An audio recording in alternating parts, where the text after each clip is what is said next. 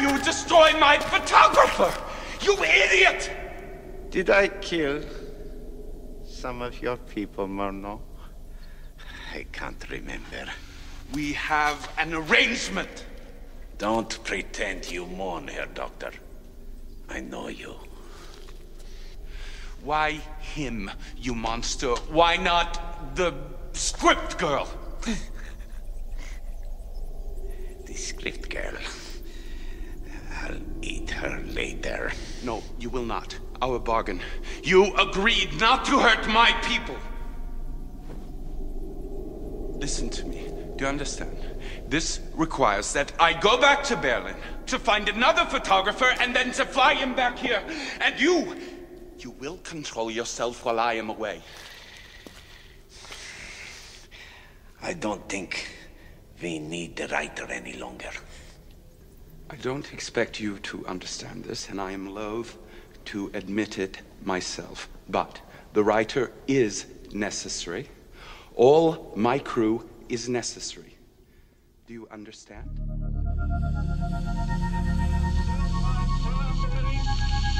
That the only thing we have to fear is fear itself. No. Be afraid. Be very afraid. There is nothing to fear except God. Whatever that means to you. Do I look like someone who cares what God thinks?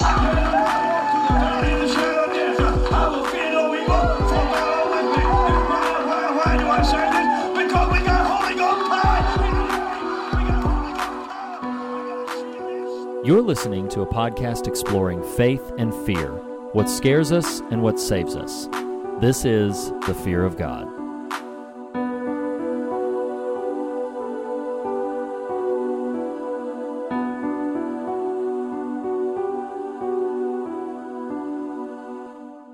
Hello, and welcome back to the Fear of God podcast. We are so glad you're here for the very first formal installment of our umbrella series for the year 2020 2020. To know exactly what it's all about, go back and listen to our pre-cap episode, which is, as a matter of fact, not, unfortunately, about Captain America, from the end of January for deeper insight. But basically, you all are voting on your favorite horror films from the last 20 years, and we're covering one from each year. Speaking to you right now is one of your hosts, Nathan Rouse. And typically with me is fellow co-host Reed Lackey, but he was here a minute ago and guys, he got he it's, it's a little unusual for him, but he got real perturbed at me and called me a Stanislavski lunatic and then stormed off. He'll be back. I, I'm sure. I I hope. Here at The Fear of God, we explore the holy and the horrific at the intersection of faith and fear dissecting what scares us in order to find what saves us.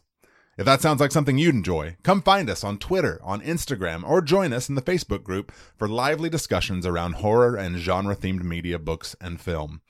At The Fear of God, we explore, we don't explain, except for right now when I'm going to explain that you can listen to the Fear of God podcast on Apple Podcasts, Stitcher, Spotify, Overcast, Castbox. While you're at it, subscribe to us on your favorite platform and also leave us a five-star rating and or a glowing review. Find us on the web at thefearofgodpodcast.com where you'll find an episode archive and be able to purchase merchandise from the show. See fellow foggers and their Fear of God merch on t-shirts, mugs, cell phone cases, pillows. We also have the one and only Reed. Hey buddy, you're you're back. I'm I'm so glad to see you. You were you were a little you doing okay? It was a little little testy there for a minute. I want makeup. give me give me what you promised me. Is that Arnold in there? that definitely it is sounded intended like it's intended to be it was intended to be some sort of vampiric thing, but No. now I now I think now it's- no, now it's yes. now it's Arnold. Shadow of the Arnold. Son, son, I'm here for the vampire movie. Where's the? Where did you? I'm here for the. No, no, no! I can do it. Put Oh me in, coach. I, I want to suck your blood. Right, right. That's what we do. okay. Listen right, to Reed. them, Hey, the children of the night. Go go get Reed, Arnold. you Riri! try to do an impression, and they all You bleed do. together.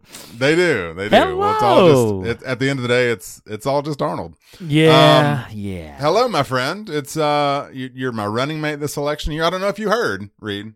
By the time this aired, the Nevada caucuses and the South Carolina primaries happened, and we won. We won. Man, we, we're- won. we are We sweeping. are on track. we are the clear front runner. I we are the is- we are the candidates to beat this year.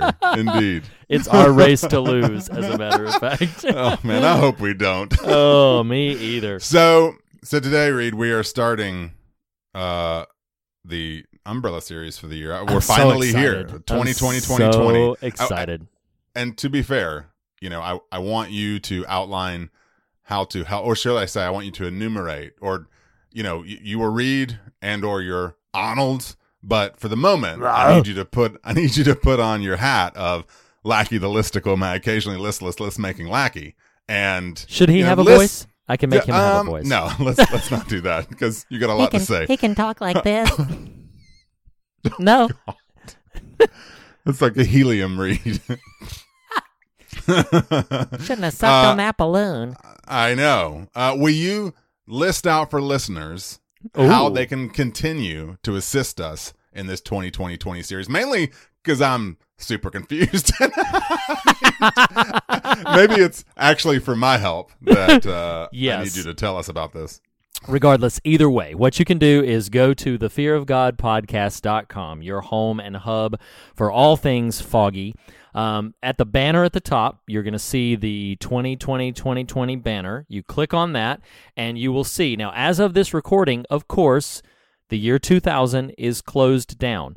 Unfortunately, also as of this recording, the year 2001 has also closed down. So, um, as you're listening to this, you still have time to go and vote on the years 2002 through 2008. That concludes the first sort of wave of these years that we're covering. So, if you want your vote to count for the top 10 favorite horror films of each of those years, then go to the website, click on the banner, and then right there you'll see big numbers. You click on the year, you vote on as many of the films from that year as you want to based on your favorites, and then we will tally up the results and deliver them back to you, one list each episode, as we count through the year 2000 all the way up through where we are right now in 2020. And it's going to be really fun. We're going to spend the whole year doing it uh, off and on, and uh, and I'm really excited. But the way you can participate is just go to the website, click on the banner, uh, click on any of the surveys that are still listed. Um, you, one way visually that you will know if a survey has already closed is if we have listed the film that we are covering from that year, then you'll know you can't vote on it anymore. But if the year just says the year, click on it, cast your vote. We'll be in good shape. So, uh, so yeah, uh, listeners, participate. You're gonna. It's, it's really fun. I love when a plan comes together, as it were. Mhm, Um, mhm. What's really fun about this is just seeing these lists come in and and that sense memory attached to some of these films. You know, oh my like, gosh, yes. Um, and and what is kind of cool, um, I don't know about you, but uh, at least for today's film and next week's film, it had been a solid, I don't know, ten to fifteen years since I've seen either sure, of them Sure. and and how much my you know it's it's kind of it's just kind of cool having that experience of like huh i have i have hopefully grown in maturity and so you just have different eyes that you use to see these things with it's kind of oh, absolutely, experience. absolutely. So I had seen next week's film, which we'll talk about next week. I had seen next week's film a couple of times since my initial viewing of it, but this film that we're covering today, I the last time I saw it was in college. So it was such a delight to be able to revisit it. You know, listeners, spoiler alert, we are talking, if you've seen it in the title, we're talking about Shadow of the Vampire from the year 2000 uh, today. Won't tell you where it shows up in the lists because we'll do our countdown in just a moment. But um, I saw that film in college and uh, we'll talk about it when we get there. But I, uh, I remembered being at the time a bit more ambivalent about it, and watching it this time around, uh, that was definitely elevated, which of course we'll get to when we get into it. But uh, this was, yeah, this was very exciting. This entire exercise of revisiting some of these, many of which I have not seen since our college days and shortly thereafter, uh, is is a real delight. I'm really having a good time. I mean, it, it's a little unnerving that it was 20 years ago, but what Are Right? you gonna, what are you going to do? Yeah, yeah. Just put one foot in front of the other. Um, hey, we uh before we open the door on that, I did want to shout out real quick. I thought I'd written this down in my notes, but I don't see it, and I don't want to neglect it. Um, big shout out to Robin Barr who uh just Mm, mm. jumped in the deep end of this whole fear of God zaniness uh, last week by being willing to do an interview about her piece on Joker um, that appeared in the Washington Post. So, Robin, thank you so much for that. Listeners, I hope uh, you enjoyed that as a little addendum on our Best of 19 series, which that that was a fun series. Oh man, I had a blast with that. That was some great. good flicks. That was absolutely great. but we're, but it's, we're not here for the Best of 2019 Reed. No, we're not. Listeners, are you ready? Are you? Let's get ready to list these. All right, so you we are having clearly way too much fun. Oh. um, so you so selected them, lister listeners. You Listers. selected. You're the lister. I'm the listers. They're the listeners. Um, you selected your top 10 favorite horror films of the year 2000. We are going to deliver them right now to you. We've got our top 10 up in front of us. Uh, Nathan, do you want to start with 10? Do you want me to start with 10? Which uh, you want to do odds, evens? How do you want to do this? Um. I don't that, that took way more thought than I It thought. did. It did. I'm like, I I don't want to think about it. So I will start with ten. Okay. Uh, I'll start with ten. So number ten is a film. I've probably seen maybe half of these. This is not one of them. Um, Number ten on the list of the best horror films as voted on by our listeners of the year 2000 is Ginger Snaps. I do like Ginger Snaps. I've just never seen the film. I like the cookie. uh, directed by John Fawcett. Yes, uh, we won't spend a ton of time unpacking each of these, uh, but uh, Ginger Snaps was a, a, a really. It, it's notable for being a werewolf film centered around two female characters, so which is pretty unique in. That's interesting. What is Yeah. the what is the title source from? uh, to be candid, I can't remember. Uh, it has oh, been. I was going to say I was hoping it was about cookies or something, and you're like werewolf No, girls. Like it that's is, not uh, what I would have envisioned. I, I have seen it, but it has been probably a good 15 to 20 years since I saw it. Um, so uh, that was, uh, yeah, I, I can't remember what connection the title has to the source material. I do remember liking it um, because it has been so long since I've seen it. I, I wouldn't be able to speak very much about specifics to it. I just remember that its place in general, that it holds a, a high place in the horror community for being that rare film that centers around female characters uh, in in this particular like sort of wolf like context. I mean, the very you know what the early werewolf films the the one we covered was literally the wolf man. So like werewolves have so frequently been identified as uh, male characters uh, so ginger snap sort of bucks that trend. Um, but again I, I should revisit it because i remember liking it. It's just been so long since i've seen it. Um, All right. Number nine on the list is a film, I must confess, listeners, that I do not care for very much. Um, it is a film directed by Paul Verhoeven called Hollow Man, starring Kevin Bacon. I remember seeing this film in the theater and not thinking very highly of it at the time. It's kind of a, this is perhaps uh, relevant in the fact that we are imminent to the release of Universal's The Invisible Man. Uh, re like it's not a remake; it's like a reimagining, a, a new Sure. vision of The Invisible Man. But Hollow Man at the time was kind of that thing. Uh, have you ever seen Hollow Man? Ah, I am aware of it, and it's possible I've seen it, but I don't remember really. Okay. Um, I I remember at the time that that was sort of the big gimmick, uh, huge technical achievements in terms of special Yeah, effects yeah. and stuff. Um, but it, uh, yeah, I remember just not caring very much for it in terms of script and overall impact. Uh, but again, it's. uh, I mean, it's been a while. I just don't have very fond memories of it. I remember liking the effects and generally liking Kevin Bacon's performance, but I remember specifically feeling like the script was super, super weak. Given, with all sincerity, given that Hollow Man is is on the top ten, maybe I should reconsider that and revisit it at some point, uh, give it a little bit more credibility. But um, but yeah, that's where I'm at with it for right now.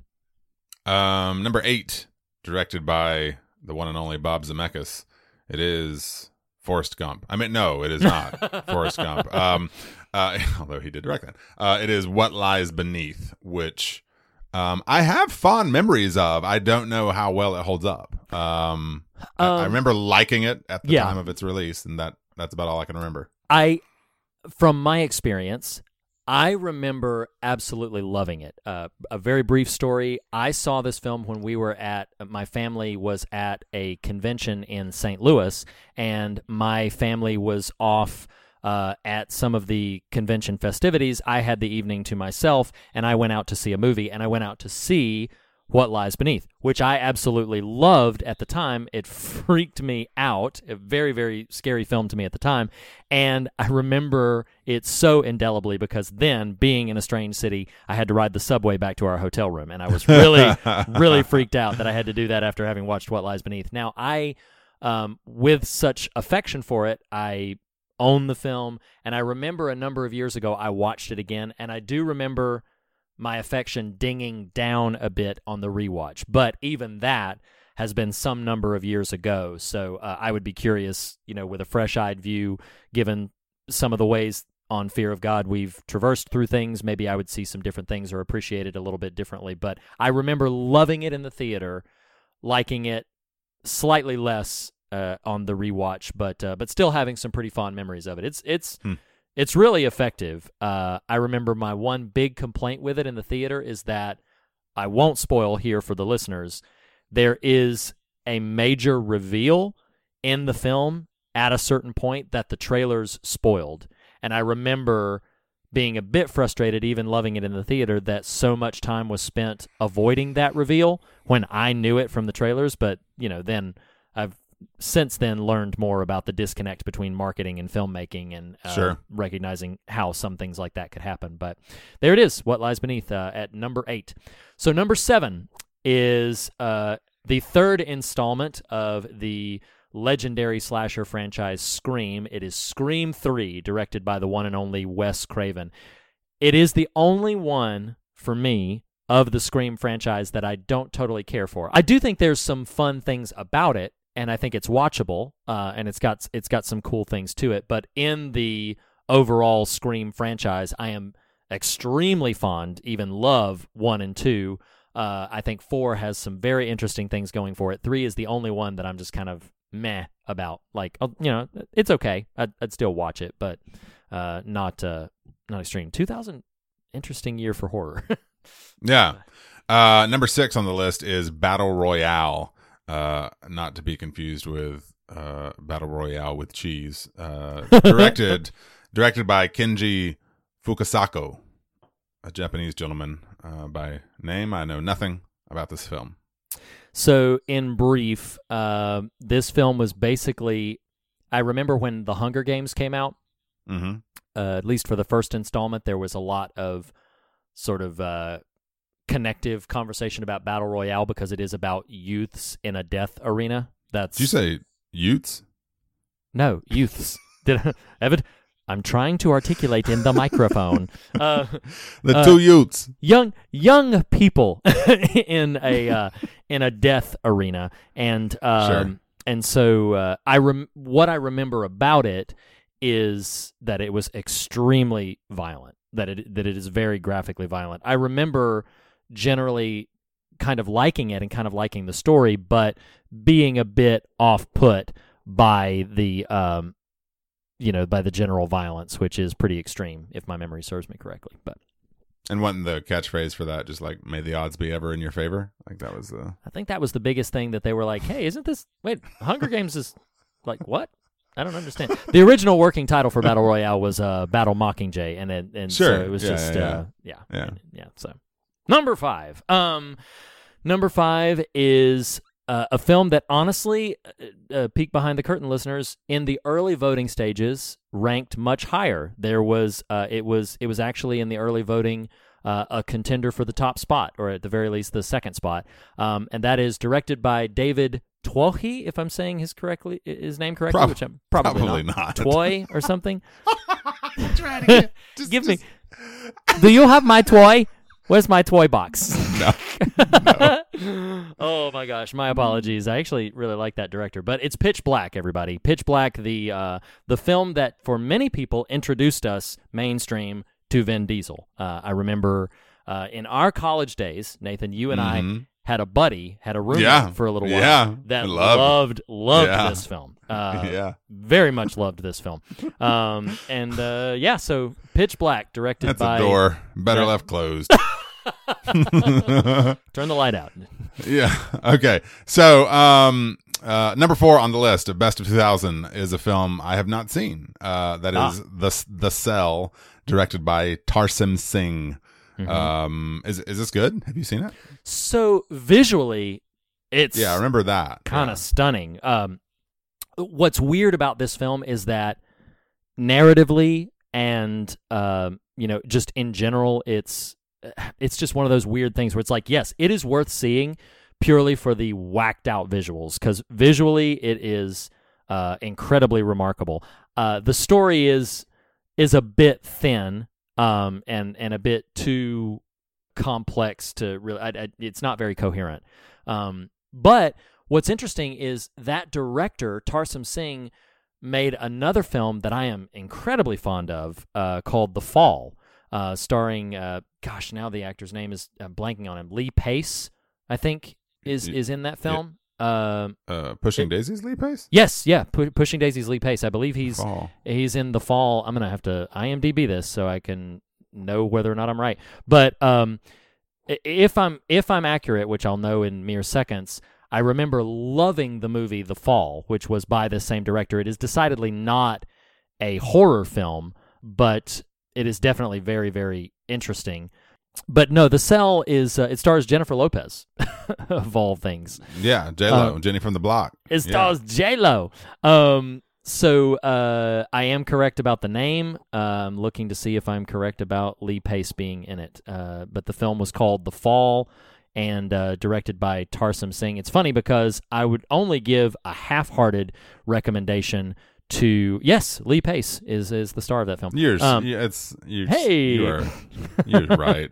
um, what, do you, what do you know? what do you know? A broken clock twice a day. But um, uh, I would give a wholehearted recommendation myself for The Fall. I would give at least for its visual aesthetic uh, a passing recommendation for The Cell, um, directed by Tarsem Singh. Um, number three This is this this threatens this whole list. it really does. It really does. I got to be I- honest. I kind of get it. I mean, I kind of get it. Remember that this is we very clearly, and although we didn't set this up very deliberately for our listeners this time around, there is a distinction to be made between favorite and best. Um, and and this film has its Or fans. watched. I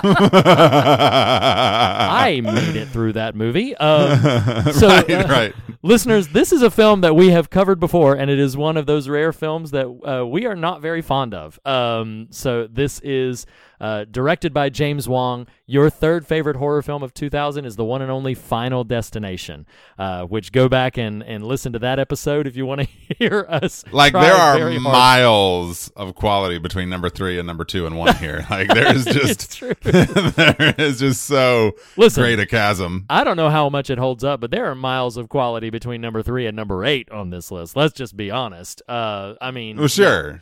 But I do. I will say this in defense of Final Destination, like it is, and I think I said this on the episode. It is B movie fodder fun. Like it is. It's ridiculous in a bunch of ways, but its premise is inventive. There are some. Uh, there are some reasons why I would understand it rising in the ranks to reach the number three spot. But uh, but I know you are not very fond of it. So there's that. What are you going to do?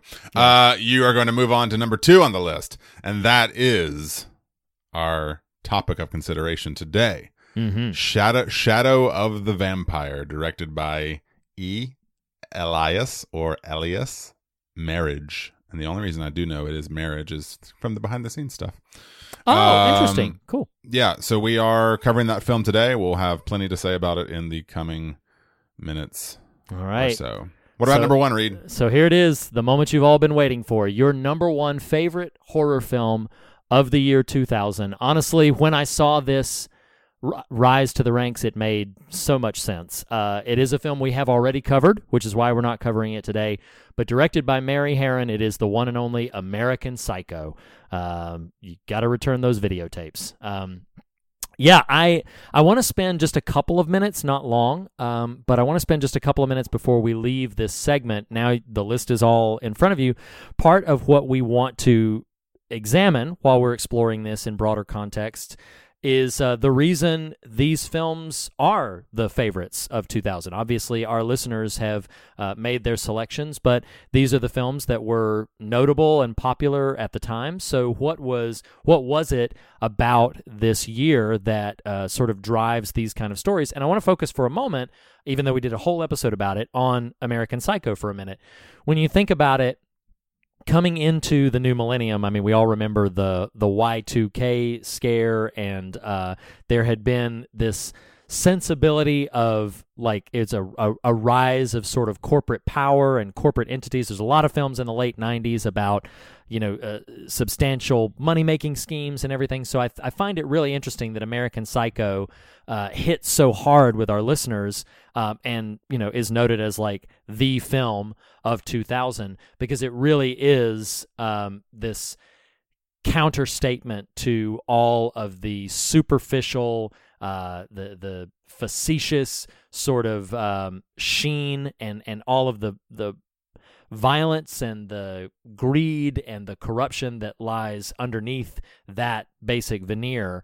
Um, and uh, and I do think that's something that as we move into even the film we are covering, Shadow of the Vampire, is going to show up as well. Just in terms of, I think people at this time seem to be very uh, concerned with these images of uh, falsehood and these sort of uh, fake. I mean, look at. Uh, I keep coming back to it. Look at number eight on the list is a film called What Lies Beneath, and and is an is an element in that story about deception and about um, you know uh, something not being what it appears to be. Um, I think there's also some considerations to make about something like Final Destination, silly as we may think the film is. Uh, just about this inevitability of destruction that comes uh, and uh, the the ways you can't escape the reckoning that is that is on your doorstep. So there's some interesting things going on in this list. Some things that uh, I don't know. They they they pique my interest in terms of what we were concerned with and concerned about in terms of horror in the year 2000. What are your What are your general thoughts on some of these films? I know you've only seen about half of them. Yeah, I mean, I, I don't, um, you know, kind of at first glance, it's hard to wrestle down a consistent sort of like through line on these. Um, I do think there's a lot happening in American Psycho for sure. I'd be curious, and I haven't done this homework, um, to know because Shadow of the Vampire still feels like an off the beaten path film. You know what I mean? Like True. I'd be curious how Yes. it kind of ranked in terms of, you know, kind of box office, if you will, as a metric Right, right, for the right, given year. And so it's hard to look at that one necessarily as representative, but I do agree with you that some of these running themes of veneer and manipulation and and you know Mm, mhm, t- mhm. the real explicit what lies beneath idea i mean to a certain degree a lot of that's going to be just general horror fodder but i do think it really does stand out uh, that american psycho tops this list Yeah, yeah, part partly as you know this is uh the the film was released i think in 2000 of course but you know kind of uh, i don't know when the book released but you know it's it is itself uh, a, a reflection on the 80s american Right, culture right.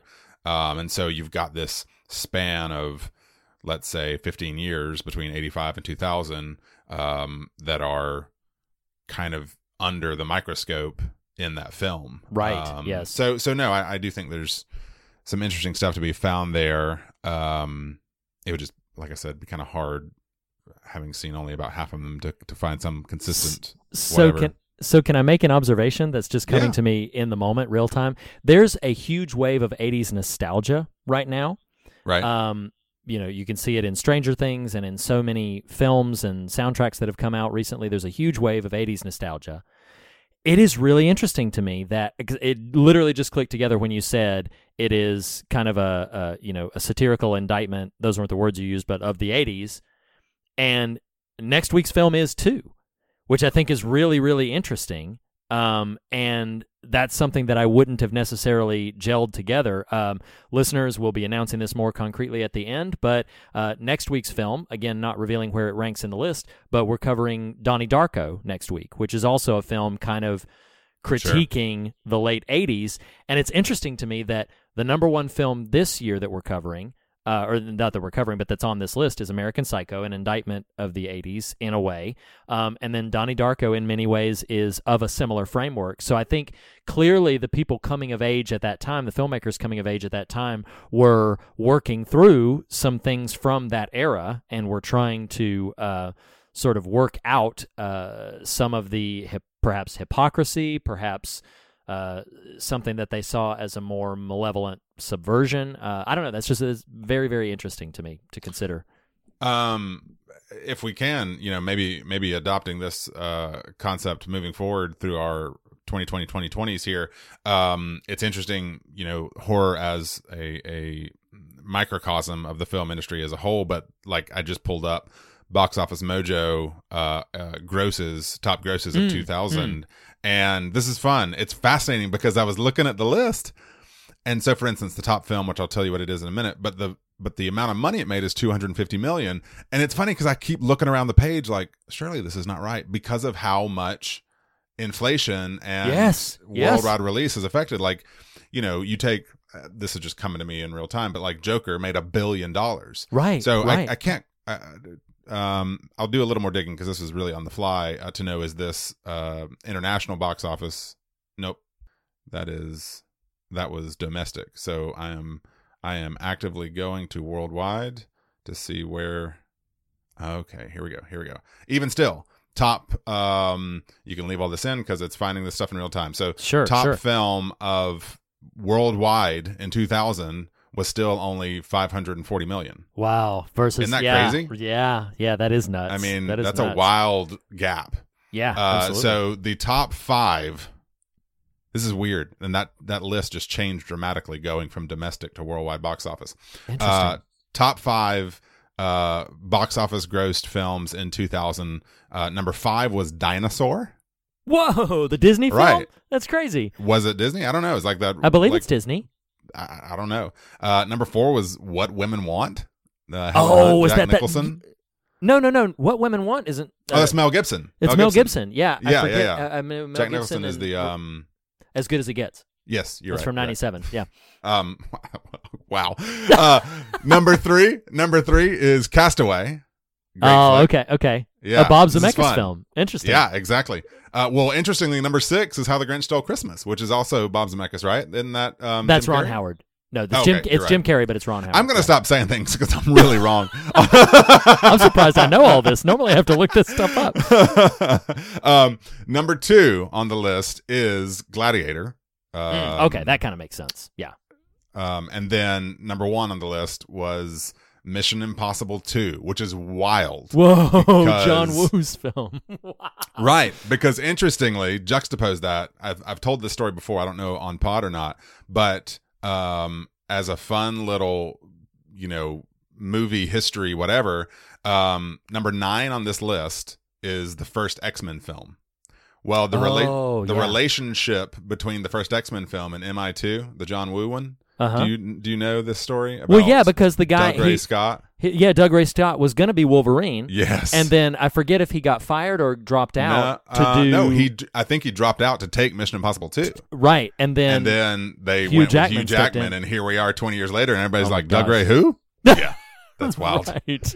Oh, that's, cool. That's nuts. fun. So, top three of 2000 box office gross worldwide is Castaway, Gladiator, and Mission Impossible. 2. So I want to make. I want to make one comment and then I'm going to make a request and then we'll get into today's Yeah. film. So my comment is just uh, this is interesting to me. I only know this bit of trivia because I found it so fascinating at the time. Castaway. Uh, Uh-huh. The reason Bob Zemeckis made two films in 2000, Castaway and What Lies Beneath, is that if anybody has seen Castaway, you know that Tom Hanks gets stranded on an island, and when he gets stranded there, he is a little hefty. Uh, he's he's uh, not I wouldn't say overweight, but you know he's a he's a hefty individual. And then they show after the passage of time that he has dramatically slimmed down. Well, Tom Hanks, the actor, needed time to do what he needed to do to get that weight off, and Right. so they didn't want a disruption in the look or feeling of the film. So Zemeckis hired the entire same crew to go make What Lies Beneath, while Tom Hanks was Oh, taking wow. the weight off Yeah. for Castaway, and so So that's they wouldn't why have to release that creative Ex- team. Exactly. And so uh, so he made sure that they had jobs through so the exact it is literally the exact same creative team that made Castaway that also made What Lies Beneath. Obviously a Look different cast, you. You're just you are a cornucopia of but of useless esa- knowledge. esoteric film knowledge. oh man. I love it. Um, So- all right. So, what was your question? Oh, my request is Oh, re- request. Yes. this is going to be hard to do because now we've Uh-oh. bridged this. But that was so fun for me. Can we do all of our box office lookups online? Let's not do any preliminary research. Can we look at yeah, like- you mean like, in real time? Is that yes, what you're yes. So Yes. so let's look up the box office grosses that you did. Let's do that every episode, but let's do it in real time on the recording rather than look beforehand and That's prepare fine with me. 'cause- 'cause Yeah, that was, yeah. that was really That fun. was a fun just- discovery. I was like, Yes. oh, what is that? What is that? So, It's, it was uh, like yeah. uh, it was like the old days when you and I'd go to a video store and be like, "Hey, have you seen that?" And you're like, gosh, "Oh it yeah, did yeah." feel We'd like reminisce. it did feel like that. Oh man, pour a cold one out for Blockbuster. That used to be that used to be why it took Nathan and I would wander around the video store for like the length of a movie trying to decide what we wanted to see, and then we would just look at the shelves and be like, "You see that movie? You see that? Yeah." that and then you got to talk about it for a few minutes. You're like, Oh. "Oh, this, this this choice and that choice." It was so great. Yeah. Was- oh, those were the days, man. Those were great. All right. Um. Okay, Yes. so but uh, here we are. Um, we probably would have had a conversation about American Psycho, but again, we already covered it. Go back and listen to that. That was a good episode. We're proud That's of it. Um, but uh, we are here to talk about E. Elias Merhige's Shadow of the Vampire. Um, I will just piggyback on the comment that I made first, and then I want to hear your history with this film in general. Um, I remember watching it in college, and a lot of our mutual peers were very affectionate towards it. And I remember not being terribly. I, I- didn't dislike it, but I remember watching it and walking away, kind of going, "Ah, that that was okay, that was all right." Um, but then, like it, it's garnered a lot of esteem over the years, and uh, and so then in rewatching it for this, which I believe was only my second viewing of it, Oh wow. um, I was far more fond of it. Um, edging into, I mean, love would be a strong statement to make about my current feelings for it, but but Love very is a very strong statement, and It you, is. It you need to be, you know, You know- carry that with sensitivity. So well, and even more than that, love is a verb. I mean, I, it is. I don't care what you say. good good job, good job. that um, The other night I met a girl That was, she looked at oh my nice. god! Oh my god! That was before 2000. This- it was. that was It was about indeed. 10 years before 2000. See, listeners don't know that I could right now, this minute, I Don't do believe, do, Yes. that entire rap. I could. I could. We won't do that in real time. um, but so, uh, but again, watching it for this film, I really enjoyed it. What was your history with this? Had you only seen it once before? Um, what was? I'm pretty sure I was at this was at least three. I, I don't remember the original original context though. Okay. You know the way to hear you paint that it was probably amidst theater peers uh, from our college days. I have recollection of watching it after that era as well, but similar Okay. time. You know, similar early 2000s.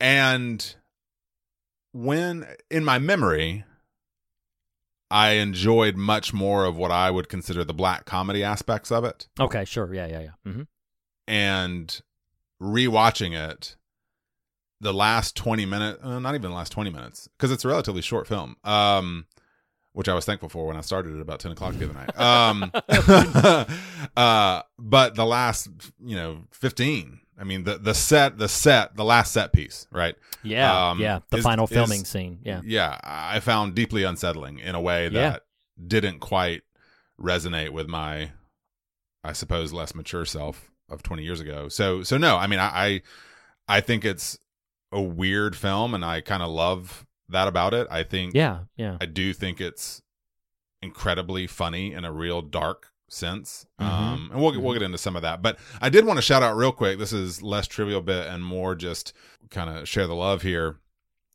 Uh, so we alerted listeners, and you know, despite the fact that this is a an opening episode for a massive year long coverage, it'll probably be our least listened to episode of the year because this movie's not available anywhere. Um, Uh, not so you yeah you can't get this film digitally but uh like i did with what was it? One other film in the last six months or so. Um shout out to VisArt video in charlotte north carolina one of the very few video stores like period anymore. Um i called them and i was like hey do you have shadow of the vampire? They said yes and they held it for me reed Oh, uh, yeah yeah and so i i rented so the important. formal version yeah yeah That's awesome. uh so just And shout out spend- to visart in charlotte yeah. Thank you, thank you, VisArt. We should sp- clarify that as of prepping for this recording and as of this recording, it's not available digitally. I, it was funny because when I looked that up just to make completely sure that it wasn't, I did find out that there were a couple of like those free ad service uh, film streaming sites that had previously had it. So it is Mm. possible that in a given number of months or, or over time, it will then become available digitally. We will try our best to sort of keep our eye on that and if it becomes digitally you know maybe reshare the episode or re-ping people back for it if you haven't been able to um, But you found it through Find it. your library system. uh, yes support your local library i found it through my local library system uh, a very clear crisp dvd copy so yeah um, uh, definitely or if you're lucky enough to have as uh, nathan does in visart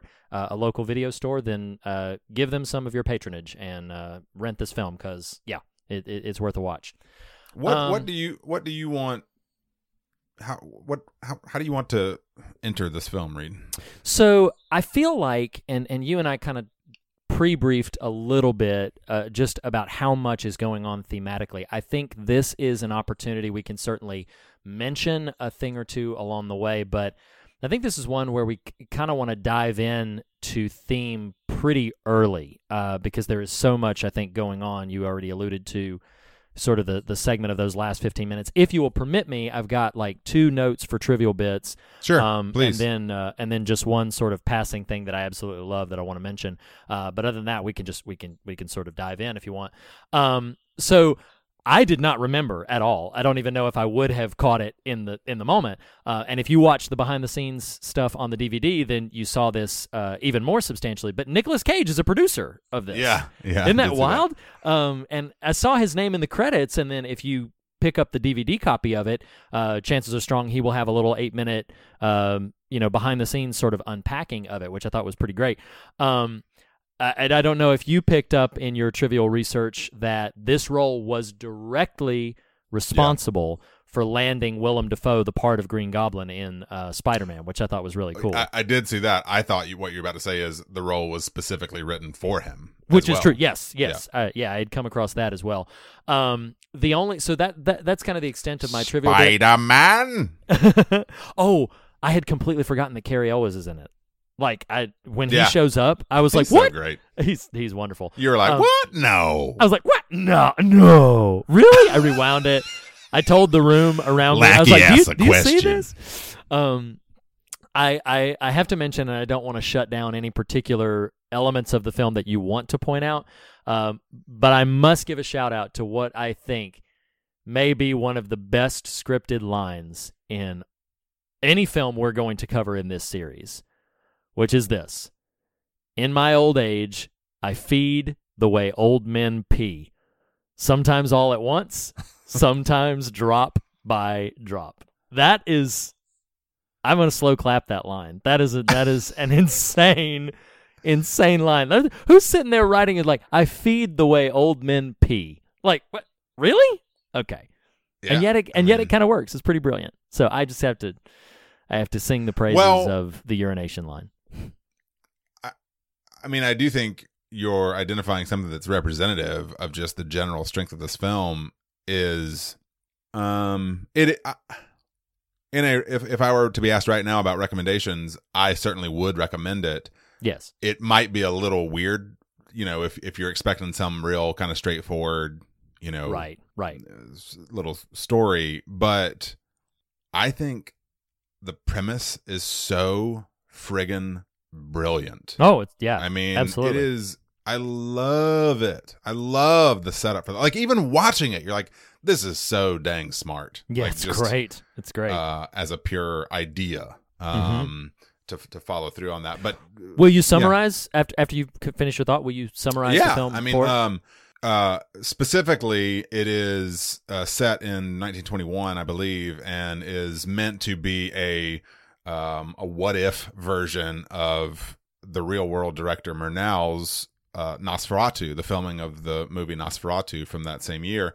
yes. And I could be wrong, but I think they use some actual footage from Nosferatu. I don't or know at if least, they. So what I have seen is following the film. I there's a YouTube video out there that has a uh, a side by side comparison of the Nosferatu film with the recreations in Shadow of the Oh, right. Vampire, and it is it is at times pretty spot on. Most of the time, they you know uh, made some different affectations, and you can clearly tell even if the actors are different, you can clearly tell some different staging. But um, but I was pretty impressed. They there was some.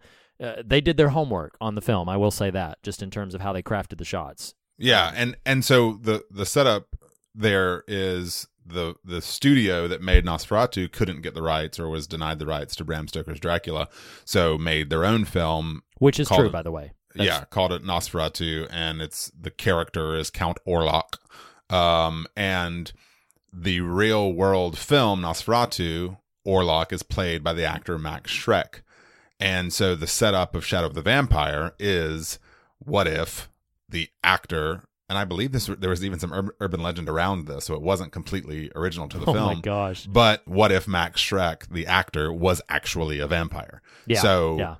Malkovich plays this director who knows this secret, but is so hell bent on creating his work of art that he does not yeah. alert any of his, especially cast.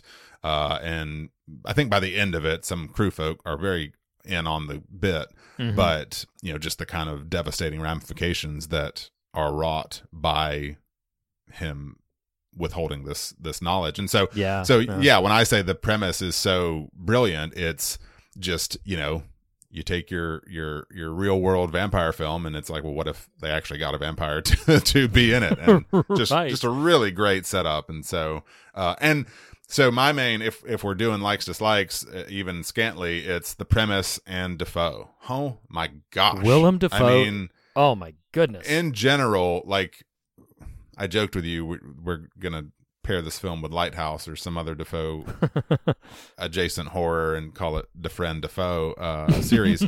but everything about his Schreck is just perfect. Uh, the- It's the, the, amazing. costuming, um, his actual performance is just, you know, when when when people talk about Willem Dafoe, it's roles like this that yeah. are illustrative of what he's capable of, which is a lot. He is It's- a really fantastic performer. almost limitless. Like people give a tremendous amount of praise, and they as they should, to the chameleon actors of like the Daniel Day Lewis's or even the Gary Oldmans, um, the Christian Bales, where they you know dramatically transform their appearances and everything. And Willem Dafoe's not quite in that camp, but it is hard for me to think of an actor more completely and boldly committed to his performances than Willem Dafoe. And this is a perfect example of that level of craftsmanship. And he is uh, he is just a staggering, staggering talent. Uh, well, and, yeah, and again, amazing. it's, just you know, it's baked into the the the premise, but why the I keep referring to this kind of black comedic aspect to it is watching the character Max Schreck attempt to perform as an actor playing the role of Count Orlok Mhm. in Malkovich slash Murnau's Nosferatu is hysterical. It is Yeah, yeah. his body language and physicality. Uh, you know, I, you know, this film has been out twenty years. I am not making this up. My brother and I, for years, would mimic the the hands down signaling that he does in the scene. That that's just a thing we would do. Is like if you know if you're Oh, indicating wow. to someone, you just do the you know the stuff and the um you know when he when he clicks his uh, Yeah. fingernails together. Yeah. Um, but no, his his physicality, his performance is. Um, I, I don't know. I, I didn't even look this up. I don't know if it got nominated for anything, but it is award worthy, if not Yeah. actually winning things. I mean, he's I he's know. amazing. I don't think. No, no, no, no. Uh, if memory serves, oh my gosh, I'm gonna have to look this up. If memory serves, I think it got Academy Award nominated for makeup, and I believe he got a supporting actor nomination. Um, I I would need to verify that in brief, but I'm this pretty whole sure. this whole 2020 2020 is just going to be you and I being like, I think I think. I think really? 19 years ago maybe that this thing happened. Hang on, let me look it up. Let me. Do, I oh, remember things like old men pee. Sometimes all at once, sometimes drip by drip. exactly exactly um but no i'm i'm pretty confident that he got nominated for support. I know even if he did not get academy award nominated that he received a tremendous overwhelming amount of praise for the role um because he he really is i mean and eh, let's not take anything away from the stellar John Malkovich, who is who is absolutely he's completely competent and capable actor, nominated for two Oscars, one of which was Willem Dafoe as supporting actor. Um, but uh, so John Malkovich is obviously very steady and amazing in his uh, in his lead performance, but uh, Willem Dafoe is just a force of nature. I can't get away from that phrase. Yeah. he's just he's he's incredible in this. Um, it's worth listen. It's worth the recommendation just to watch an Yes. actor act. Like he Yeah. is outstanding. I do not feel that we can do justice in our rave about his performance. You have to see what he's doing and how fully committed to it he is. It's uh, it's really outstanding. Yeah, I mean, so that kind of covers my broad likes dislikes. So I'd like to get into some of just what this film has on its mind, and particularly a lot of it is baked into the last 30 minutes or so, particularly the last 15, but but a lot of it sort of starts to come to this to the surface. As we've already expressed, listeners, the premise of the film is that uh, Malkovich's character F.W. Murnau has made a pact with this very real vampire who he is calling Max Schreck, uh, and in his film is Count Orlok. And he has made this pact for the vampire to be in his film. They've they've reached a kind of a bargain, but things begin to be a bit unbridled. Uh, it uh, he begins to lose control of uh, the vampire as you know it, it- he can't keep the vampire from uh, shall we just say feeding on the crew. And uh, uh, and and then eventually at least one member of the cast. Um, and so he he he can't keep that at bay anymore and one of the things that I found so arresting there's a line towards the end of the film uh, I'm gonna I want to invite both of us to just sort of feel the freedom to bounce wherever we intend to bounce as we're unpacking this film's theme. But um, there's a line towards the end of the film where, in this final 15 minutes that Nathan and I keep referencing, basically uh, it has come to light that the, the, the vampire has been promised. I, I, I don't know any other way to say this. F.W. Murnau in the film got the vampire to make this movie by promising him one of his actors, uh, specifically Greta, who plays the female lead in his fictional film. And he promised that Orlok could basically have her forever if he would be willing to do this thing. It was not clear to me in the film if Murnau did that to get the vampire involved and then had some version of plan to get out of that contract or if he actually intended to offer this actor up um, as payment for the vampire's involvement. But this all kind of comes to light, and the last 15 minutes is a plan by the relevant pivotal crew members involved the director, um, the cameraman, uh, and I forget Udo Kier, the scriptwriter. Udo Kier? Is he the Mm, screenwriter? No, because the screenwriter He's a producer. He's, a the- producer on it. Yes. Yeah. Okay. Yep. That's it. Um, so a producer, the cameraman, and the and the director uh, basically decide that during the filming of the scene, they are going to uh, entrap the vampire and like raise the latch, bring in the sunlight, and destroy the vampire, so that they can all be free from this bargain that the director has made. But those last 15 minutes, the vampire has kind of stumbled onto their plot and has destroyed the chain that will raise and let the sunlight in. And so uh, the last 15 minutes are pretty harrowing because now they are locked in with this vampire. But there's a moment where, you know, pretty much everybody else in the room is dead except for Count Orlok and um, the director. And as Orlok is menacingly approaching him, the director, I don't know any other way to put it, continues to direct him. And he follows direction where he says, like, no, no, no, you know, b- uh, back up. And he says something that just arrested me so much. He said, if it's not in the frame, it doesn't exist.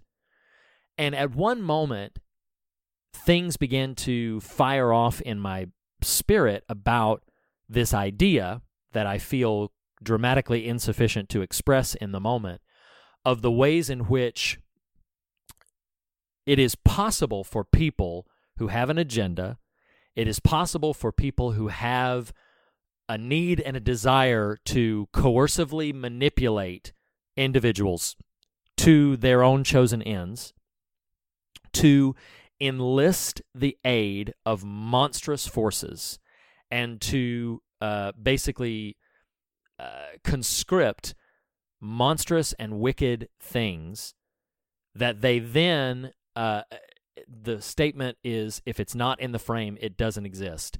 That then anything that would be contrary to their goal anything that would be contrary to their aim anything that would be subversive to the manipulation after which the you know uh, that that they're pursuing is discarded dismissed it is as if it doesn't exist. In other words if it doesn't fit this thing that I am pursuing, then it does not exist. And I know that's that's a bit of a bumper sticker of an idea, but something about that so arrested me in the ways people will try to control and manipulate monstrous things and create monsters in the minds of the people they're trying to manipulate.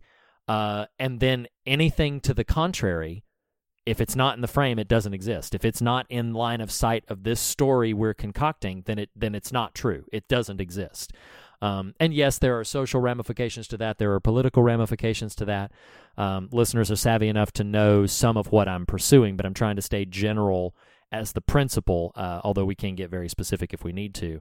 Um, but that was what i really took away was this uh, this concept of if it's not in the frame it doesn't exist as a as a means to dismiss and discredit anything that does not fit your perceived narrative because your perceived narrative is your means of power and control and coercive manipulation at work. I'm going to change one of those words there. I won't say perceived narrative. I think more appropriately there, and I think you'd agree, is imposed narrative. Mm, right? Yes, I would. Yes, I would. Um, yes. Man, you are you're you're in my lane, Lackey. In a good. I mean that positively. Like, like, sure, you sure, know. sure, sure. So, uh, you know, chicken, egg, cart, horse. Who knows how these things align with each other? But it's not uncommon for something I'm reading to sort of echo into some of these things we t- talk about. And Sure, sure. I just picked up a book about a week ago, and and this is getting into sort of substantiating all that you're trying to say here. But I'm going to cite the book and then go where you're at. Uh, so the book is called the title of it is Antisocial, um, and the Hmm. sub the subtitle is Online Extremists, Techno Utopians, and the Hijacking of the American Conversation. Um, wow. yeah, yeah, yeah. It's it's it's a, probably not a healthy read. Unlike you, you are a very healthy read. Uh, which I- might I not get be by. true either. Uh, right, right. Uh, but the author is a guy named Andrew Marantz, if I'm saying that right. He's a New Yorker uh, uh, journalist, and basically the setup for the book is he it it's a powerful text it, it- and in fact how I how I described it to someone recently was it feels like a textbook of our moment like Mm, mm. like it it cites as ground zero kind of the architecture built by Silicon Valley in the form of social media and how what was perceived as innovation has just blobbed into this cesspool of Yeah. Yeah. of bad faith actors. Mhm. And where I'm going with this is so so from the film, the the note I wrote that that syncs up pretty well is just as a general idea here the manipulation of reality. Uh, Typically by bad faith persons to achieve a desired perception, yeah. almost inevitably releases a monster, which is very in line with what you were saying. And yeah. Yeah. and it's fascinating even using that that quote of if it if it isn't in the frame it doesn't exist so this book eh, this journalist Marantz he tags along uh, you know as the journalistic trade is wont to do with um you know I'm not going to name these folks here just because it's not worth publicizing who they are because I think so little of them, but a lot of these online personas that are effectively trolls of our day, right? Like just dominating the Twitter sphere and, and the social media environment. Um, and so he tags along with these people for the last four or five years, um, you know, and, and writes kind of from this vantage point of, of, um, all the things that we take for granted as the the the upper upper crust of the social media world he is at the core as it gurgles up right Ah, like yeah. and and so it's really fascinating and and kind of harrowing from that standpoint but he he is this eminent the writer is this eminent kind of pragmatist and he i promise this is going to tie back into the film and where you're at but Sure. Sure. early in the book, and I'm about, according to my Kindle, about 67% of the way through it. Um, early in the book, he subverts the famous MLK quote that the arc of history bends towards justice, right? Yeah. Yeah. And he re he reframes it, and he says the arc of history bends the way people bend it. Mm. Yeah. And I was like shook. I was like, this is this is as eminently true as it is devastatingly scary. Right. Right. Right. And, you know, it's interesting watching this film and why I grew so unsettled at the end this time around is and you hear these stories over the years, right? These Hollywood stories of people like uh you know, let's say like a Woody Allen or Roman Polanski or something like this. These these folks who have reputations, right, for Right. for imposing harrowing film conditions to achieve something on film, right? Mm-hmm, mm-hmm. And and and Woody Allen may be unfair to throw in there. I I don't know all every of, of these stories, but you know what I'm saying. yeah. And and and so there's this in Murnau this purity of artistry, right? Like mm-hmm. I'm going to I'm going to get this artistic cinematic achievement that is ungettable except through this fashion. Right. And in so doing, not just unleashes a monster, but causes active and immediate harm Mm-hmm. to the people around him. And Right. I know it feels like these are hard to entwine here, and that's because they're hard to entwine, um, and because these are really big ideas. But uh, for lack of a better aggregating phrase, I'm going to refer to the trolls, right? These these figurehead trolls of the internet, blogosphere, Twitter sphere, social media sphere these days. You you even added a new layer of it with this quote of if it's not in the frame, it doesn't exist.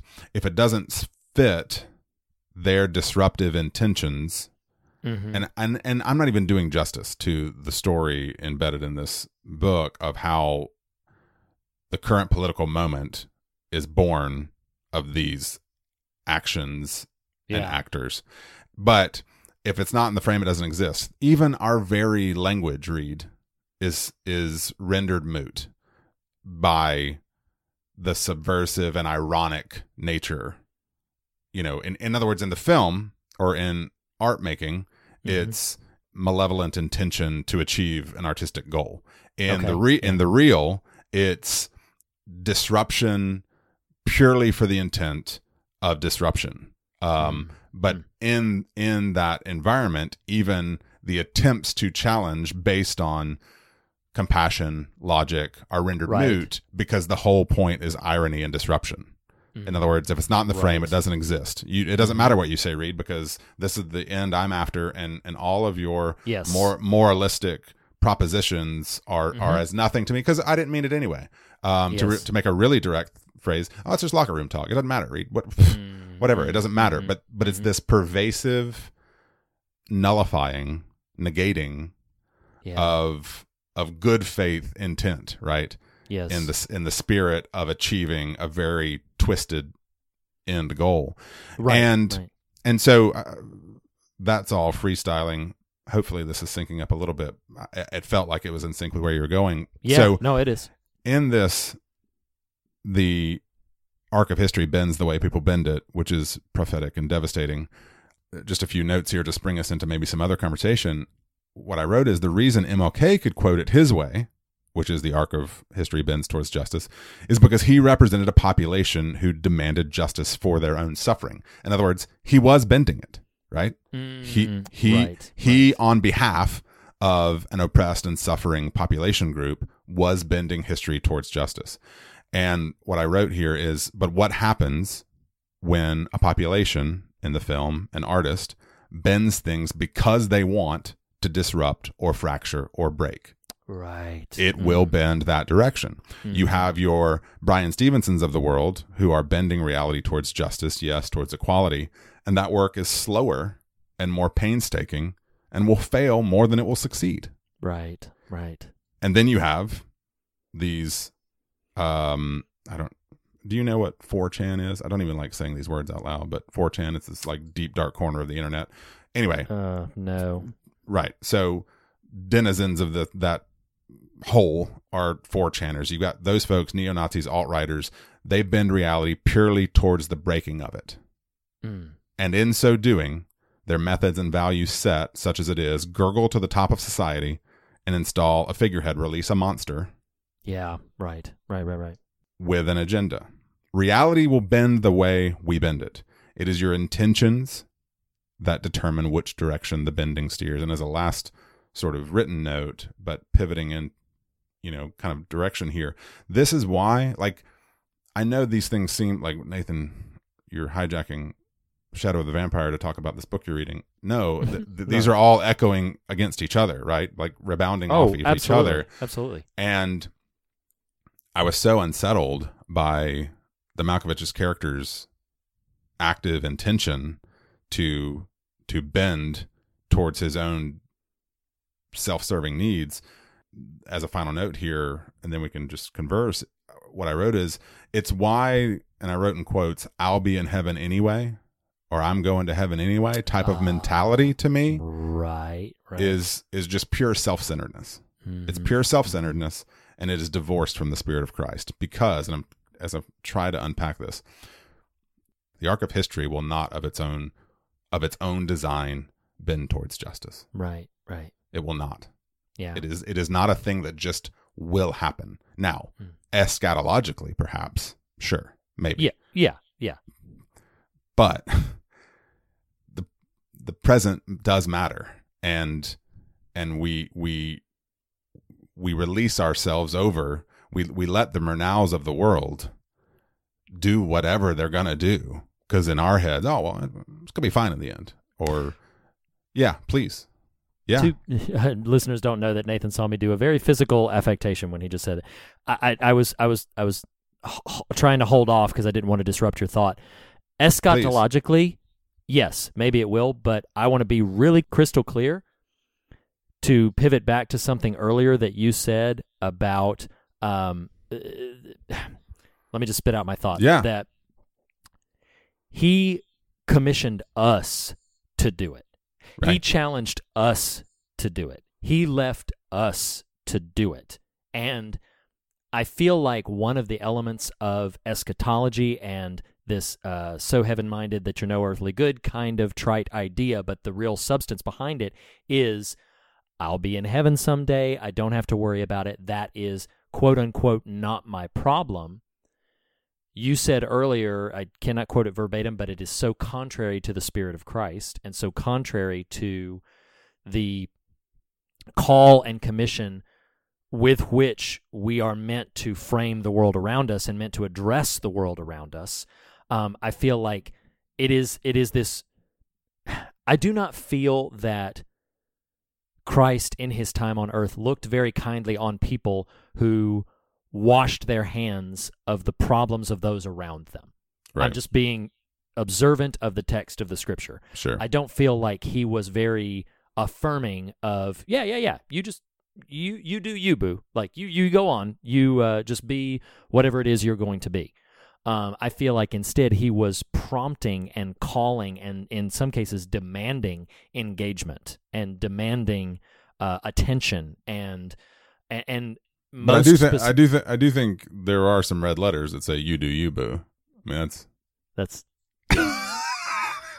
oh man. Put that on a oh man, what put that put that on a on a bracelet. Not Yeah, yeah, yeah. WWJD it's uh, you do you, boo. it's yeah it's YD That's in 2 YDYB YDYB um so but my my point being that you talk about the arc of history has to be bent I deeply believe and let me I'm, I'm, Yeah. I'm gonna just tap dance a little bit on my personal uh, understanding of theology. I deeply believe in the sovereignty of Christ and the sovereignty of God. I also deeply believe in taking seriously his commission for us to transact that. Now, I, I don't like using the word transact, so I'm trying to find one that's a little bit better.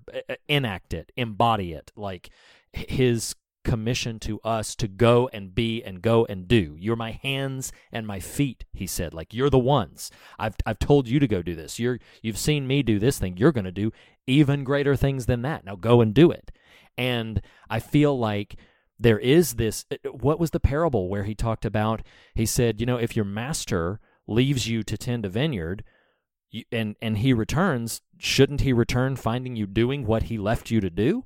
You know, and I think so many times it can be easy for people. We'll get to back to something in Shadow of Vampire in a second, but I think it can be very easy for people to wash their hands and absolve themselves of the responsibility to be attentive and be engaged with the the needs that surround them because oh well you know it's it- it's all just going to happen the lord's just going to make it work and it's like what a what a devastating thing to me for me personally me reed i'm just going to speak for me i'm Yeah. not going to speak for the church i'm not even going to speak for fear of god but what a devastating thing for me to get to the end and be like yes lord I, I know and i believed that you were going to do this and you were going to enact this and that you were going to see this uh, make its way into the world and for the lord to look back at me and is like well i i put you there to right, right, to right. assist with that. Like I, I fearfully and wonderfully made you. Now I do want to be clear. I want to backpedal a little bit on. I am simultaneously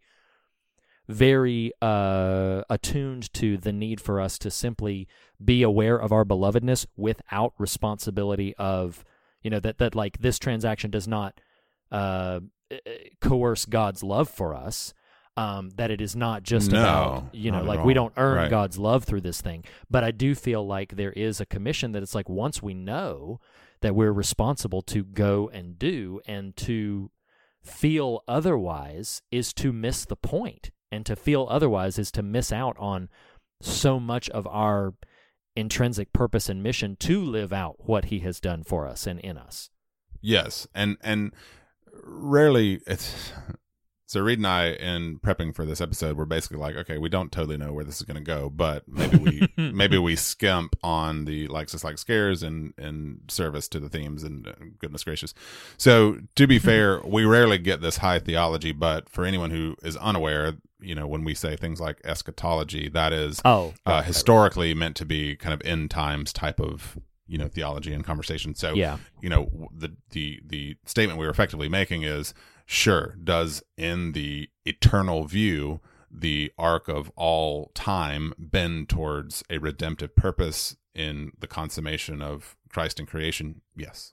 Let's honor and and give proper deference to that. However what i was trying to position and what i think you're sort of articulating now as well is the problem and it is a monstrous problem is we have for a very very long time uh by omission and by active commission decided that that is enough and Mm. and and kind of abdicated our role in redeeming the creation around us.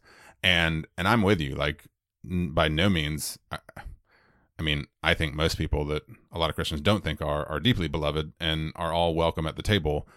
I, all i'm trying to get at and work towards in my daily comings and goings is bearing responsibly the weight of ambassadorship right like of of Yes. christ representation.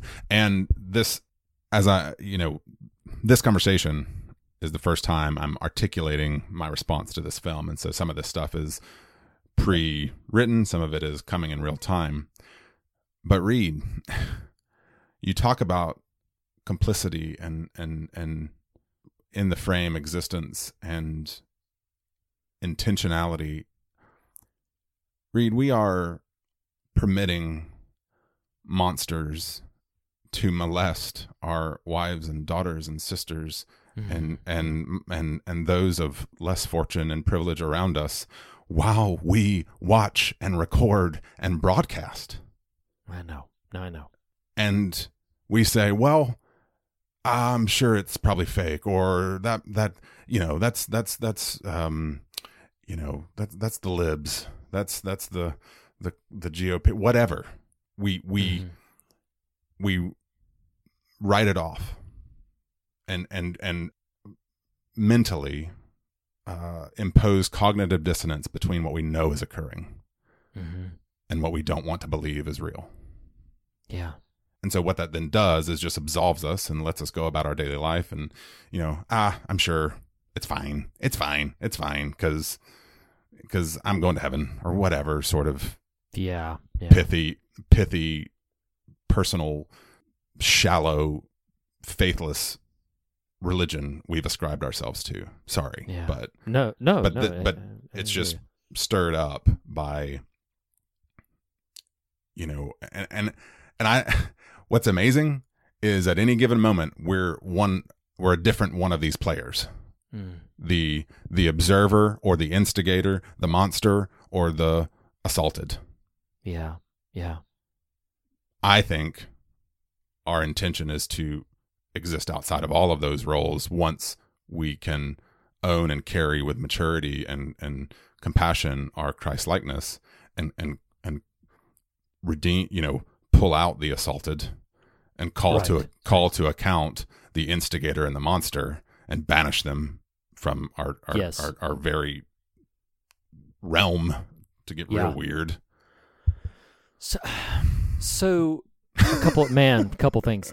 Shadow, Shadow the Vampire. Twenty I didn't know. I didn't know. Yeah. um, so um man so many things so the first thing that comes to mind the most prominent thing is something that i have been very passionate about i may have even articulated at an earlier episode at some point when i read the passage of scripture that says faith without works is dead i know that so often people will distort the conversation and the meaning about that to mean like well is it works based or is it faith based you know um, and I think what the book of James is articulating there when it says that faith without works is dead is identifying and diagnosing that, like, you can say you have faith.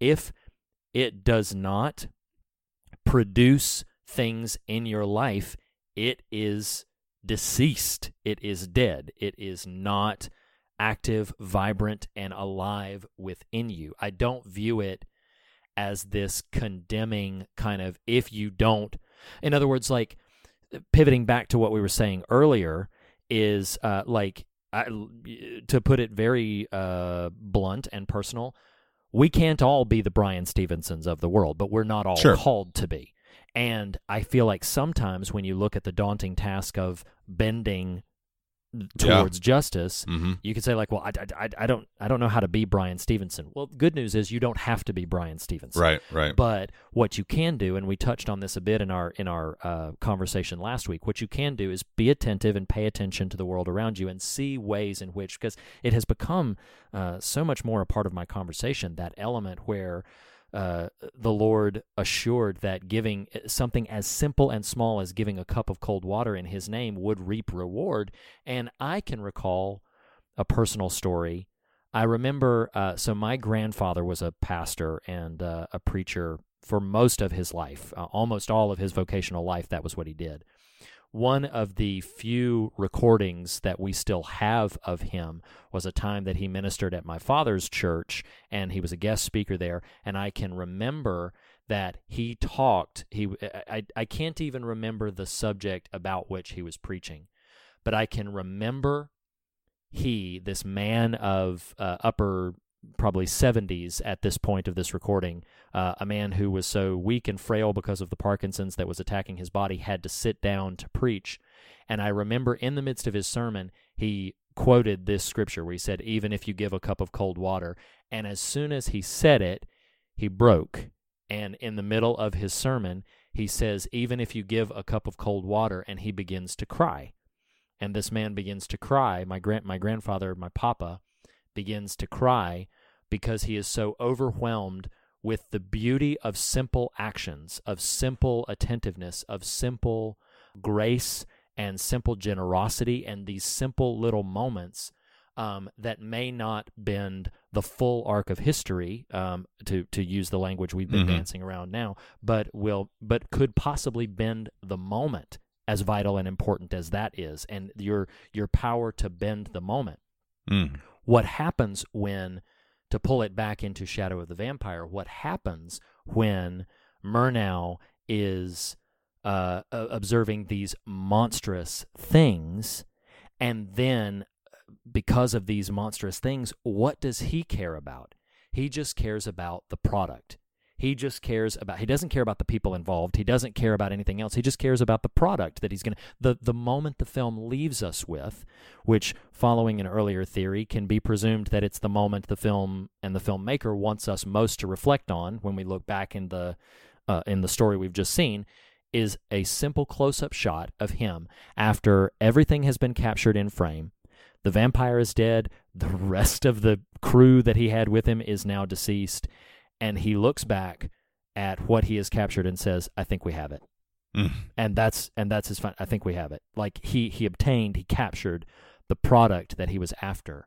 And one of the things that has bothered me so deeply and that has become such a vital part of my conversations with my brothers and sisters about looking at social trends and political trends and about all of the things that we could get swept up in in the social media world and in the conversational world and everything is I feel it is of continuing uh, it's continuing to be reduced that the way we get there is as important Mhm. as Mhm. where we get Yes. that how we conduct ourselves and the ways in which we get from point A to point B is as important as either of those positions. The way we choose to be in the world, the way we choose to embody or actively not embody the commission that we have been charged with. And I feel like when I think about things like this, he wants, Murnau in the film, wants to make this stellar, outstanding picture. He wants to make a legendary film. And to do that, he needs to enlist the help of a vampire because you, you want reality. You want this verisimilitude. You want the most impactful product you can. So he enlists the help of a vampire.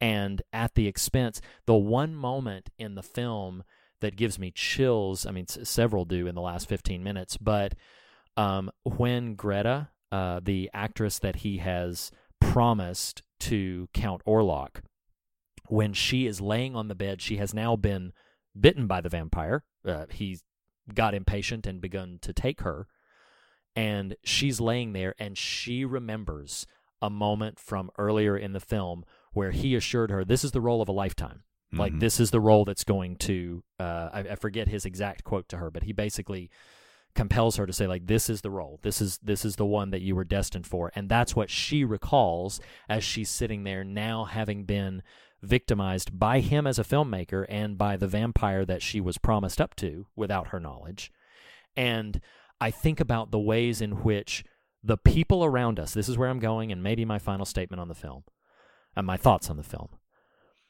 the way the people around us become means to an end Yes. shatters my trust in our ability to understand the gospel.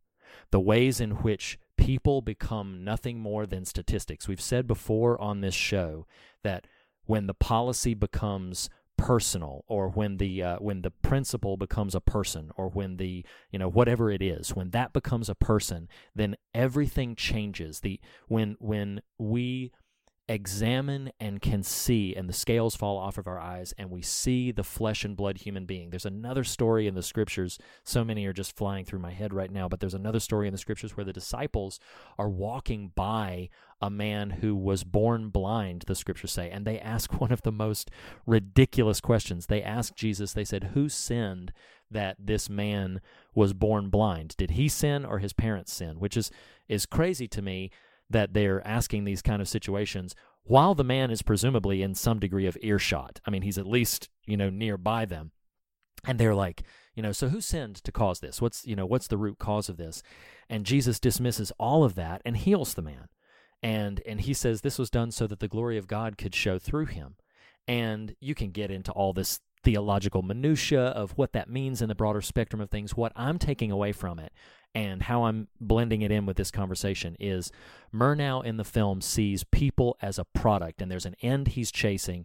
He enlists the aid of a monster, and the rest of the people are merely products to get from point A to point B. The only reason he is mad at Count Orlok when Orlok starts consuming the crew is the setback to the production. Right. That's the only reason Right, he's mad right.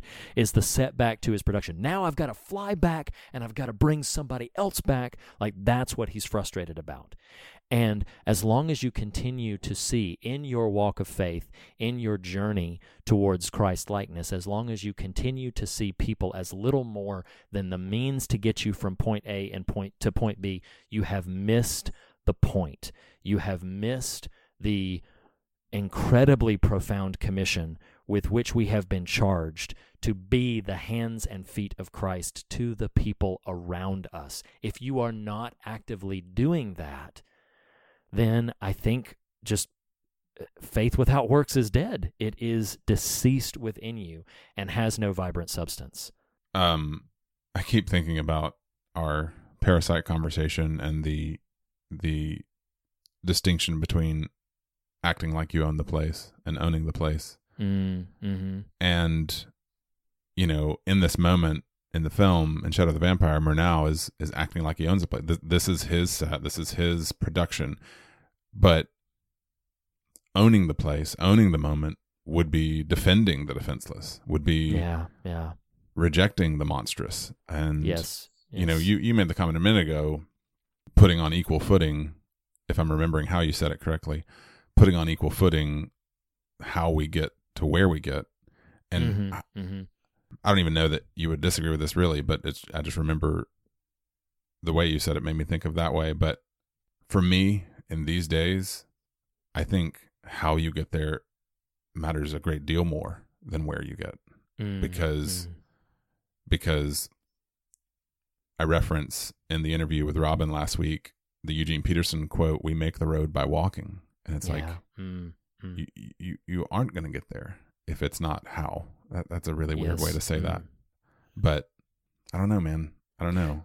I, I, maybe this Yeah, uh, this is just coming to me in real time that that the way you get there will largely inform where you get Yeah. that that the the way you walk the path may be more vital than the path on which you're walking and that that you may Yes. produce a different destination by walking on it in a way that is not in alignment with the spirit in which you were were pulled there in the first place. And um yeah it's uh it, it, i think it's a valuable consideration for us to simply pay attention to ourselves pay attention to how we are conducting ourselves. What how are we choosing to view other people? You talked to, about in that antisocial about you know some of some of the biggest problems or what I hear a lot about social media from some of my friends who have chosen either to exit it entirely or to minimize their usage of it has said like it's not so much what's being discussed it's how it's being discussed. And i hear that comment frequently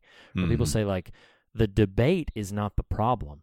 The problem is that we can't debate. We Right, are name calling and being nasty and sharing memes that so reduce the complexity of the problem and and sometimes miss the point entirely and not exclusively beating up on social media because I think this tendency can can happen in our real face-to-face conversations as well. I think it really just boils down to in in ways that are hard work and that require our direct intentionality that yeah, how you get there will largely inform where you get and um you know maybe you will get that product. Maybe you will uh, you know, finish that film. I think we have it, you know. Um, but but then then what? And at what cost? And uh, yeah, it's uh, Shadow Shadow of the Vampire Man. I mean, Uh, I'm shocked. yeah. Um, I I I want to give respect to to what we've discussed, but uh, uh, but I feel. uh, I mean, I feel feel pretty good about the conversation. Do you have anything that you were waiting to uh, to engage with that we haven't already? Um, There's there's so much that I don't. Partly maybe because I don't practice saying it enough. I don't know, but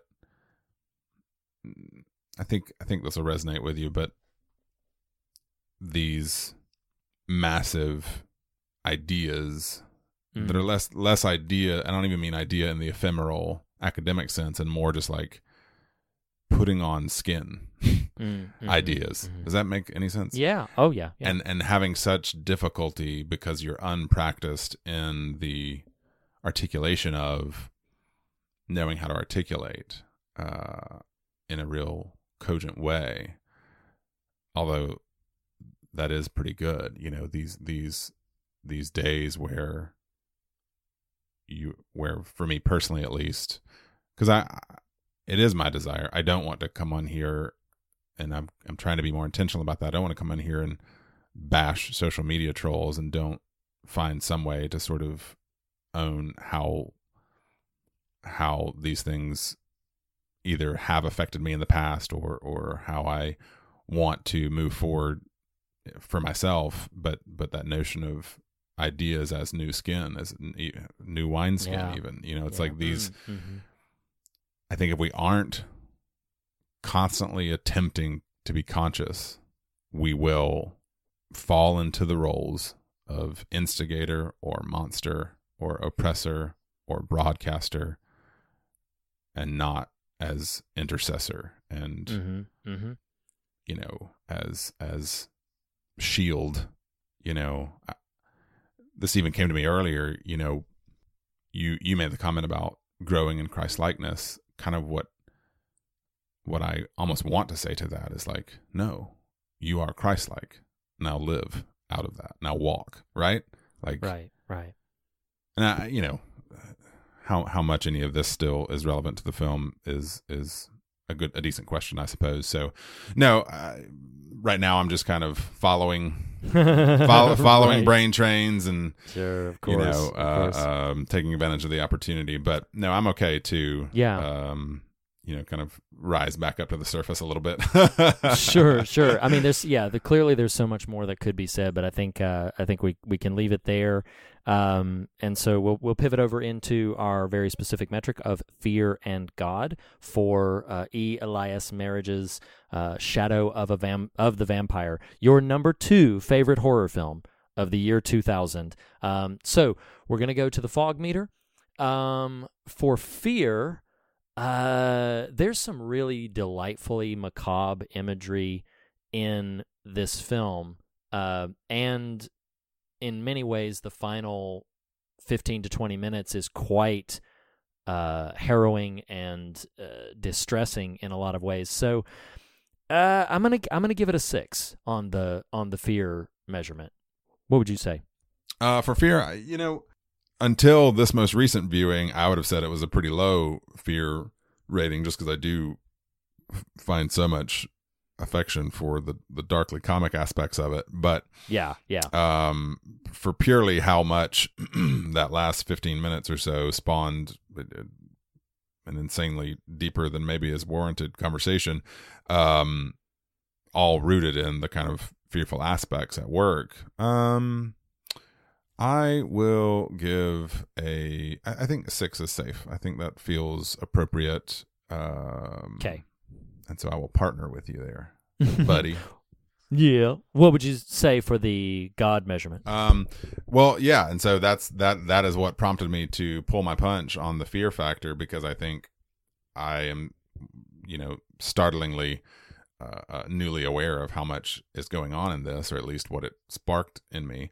Uh, so um, for the God meter, I think an eight is not unfair. Um, yeah, so I'm, gonna- I'm Yeah. gonna go with an eight. You know what? You partnered with me on my six. I'm going to partner with you on your eight. I think that's uh, I think that's uh, really fair because the the fact is this film for us has clearly prompted a lot of post viewing thoughts. Um, and I'm I, I I want to be sensitive to the fact that we bring a lot to the conversation of our Sure. own perspective and of our own recent histories and our own sort of uh, thoughts being framed in that. But a lot of what we've talked about is, I mean, it is text of the film. It is not Right. subtext. It is Right. text of the film that he is coerced these elements uh, to produce a film and and uh, and that that is his ultimate goal to the destruction of those many of those around him so um, so that is that is the text of the film I'm going to join you in your eight I like it.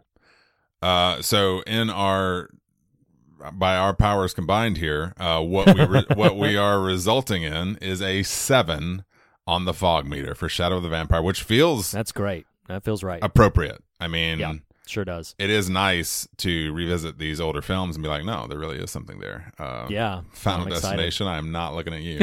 um, uh, Oh, so yeah, man. read. Uh, you already mentioned it, but just to reiterate, next week we will be diving in, uh, putting on our uh, stupid bunny suits, as it were, and uh, um, jumping into Richard Kelly's. Jake Gyllenhaal and Maggie Gyllenhaal co-starring. Um, Yes, Donnie yes. Darko from 2001. Um, yeah. Any any final thoughts on Shadow of the Vampire? Or, oh, uh, we do want people to go vote. Go vote. Yes, please, by all means, go and vote for the rest of the surveys so that we can keep the, the pattern and the rhythm of this year going on. You, uh, the surveys will start shutting down as the episodes are airing, so uh, do go vote for at present, as of this recording, 2002 through 2008 are still awake. Um, so go ahead and go and uh, vote on your favorite horror films of those years, and uh, yeah, then then we will see you next week for a conversation about Donnie Darko um, and your top ten favorite horror films of the year 2001. Nathan, thank you so much for Thank having brother. this conversation with me. I will say about Shadow of the Vampire, just in passing, it is not uh, available digitally, as we've said, but so worth the extra additional effort for you to seek it out from your local video store or your local library. So, uh, please, yeah, we by did. all means, I think partly because we're still swimming in the depths here, but we didn't even ask. Do we recommend it? I, I Oh my gosh! Yes, we didn't. it. Oh Yeah, my yeah, gosh! Yes, yeah, yeah, yeah. I, I uh, definitely wholeheartedly recommend it. Uh, I feel you know it, it has got some some mature moments, but is remarkably accessible, um, and is as Nathan has said before, uh, remarkably brief as well. It is a very short film and briskly paced. It is uh, it is definitely worth your time. Um, and uh, unlike Shadow of the Vampire, Donnie Darko is readily available in a number of ways digitally. If spoiler alert, you are tempted to check out the director's cut. Uh, spoiler alert, do not watch the theatrical cut. We'll explain more when we uh, visit that film next week. But Nathan, again, thank you so much for having this conversation with me. Um, and listeners, as as you know by now, the fear of God is the beginning of wisdom, but not the end of the conversation. So, in the spirit of that, we encourage you to fear nothing else and be on your way rejoicing. Thank you all for listening. We'll See you next week, uh, guys. Next week. The fear of God is the beginning of wisdom, but not the end of the conversation. And you can continue the conversation in a variety of ways. Start by visiting thefearofgodpodcast.com for all the latest episodes and news, as well as for merchandise and how to contact us. You can follow us on Twitter at The Fear of God, on Instagram at Fear of God Podcast, or join the Facebook Fear of God discussion group. Special thanks to Jacob Hunt of jacobhuntcomics.com for our artwork, to Lee Wright and Reed Lackey for our theme music, and to Tyler Smith and morethanonelesson.com for making our show possible. Lastly, be sure to subscribe to us on your podcast platform of choice, and if you listen to us through iTunes, we would greatly appreciate a rating and a review. Thanks for listening. We'll see you next week.